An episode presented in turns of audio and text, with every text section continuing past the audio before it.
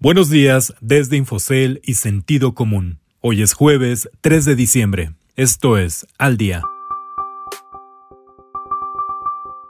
COVID arrasa negocios. Un millón cierran y 87% con daños. AMLO corta gas a Braskem Midesa. Sempra se reorganiza en México. Los alemán dejan de pilotear Interjet. Reino Unido da el sí a vacuna Pfizer BioNTech. México la compra.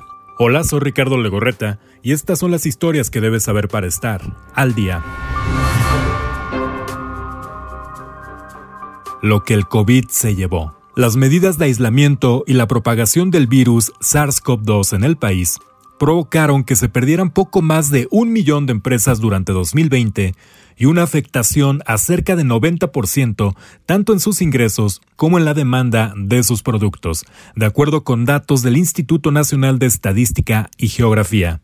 La encuesta de INEGI reveló que si bien las empresas cada vez están más adaptadas al proceso de desconfinamiento que ha traído la nueva normalidad, todavía hay varios sectores productivos, como el turístico, que no han logrado recuperarse del impacto negativo de la pandemia.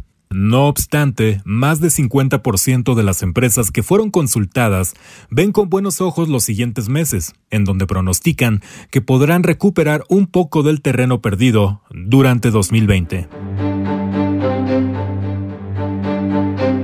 Lo cumple. Tras varios meses de declaraciones, el gobierno de México decidió actuar y no continuar con el contrato que permitía el transporte de gas a la planta petroquímica Etileno 21 de Braskem Idesa, que ha tenido que suspender sus operaciones. El gobierno del presidente Andrés Manuel López Obrador considera desventajoso para petróleos mexicanos, la petrolera estatal, los términos acordados durante el gobierno de Felipe Calderón para el suministro de etano a ese centro.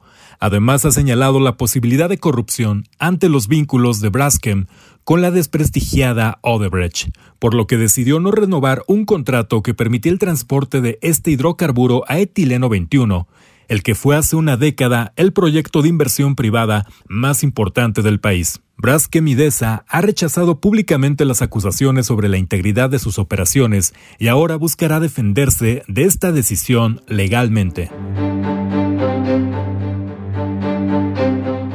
Refrenda apuesta en México. Sempra Energy una empresa estadounidense de infraestructura, puso en marcha una serie de medidas con las que busca fortalecer sus operaciones en Norteamérica, incluida su subsidiaria mexicana Infraestructura Energética Nova y Enova. El plan de tres pilares considera la compra al público inversionista de las acciones de Yenova, que cotizan en el mercado mexicano, el inicio de la cotización de Sempra Energy en la Bolsa Mexicana de Valores y la creación de Sempra Infraestructura, una nueva empresa que fusionará las operaciones de Yenova con la división de gas natural licuado de Sempra. Los cambios que podrían concretarse tan pronto como durante el primer trimestre de 2021 coincide con el inicio de la construcción de ECA Licuefacción, un proyecto evaluado en más de 2 mil millones de dólares que busca establecer una terminal de gas natural licuado que permita desde Ensenada, Baja California, exportar este hidrocarburo a Asia.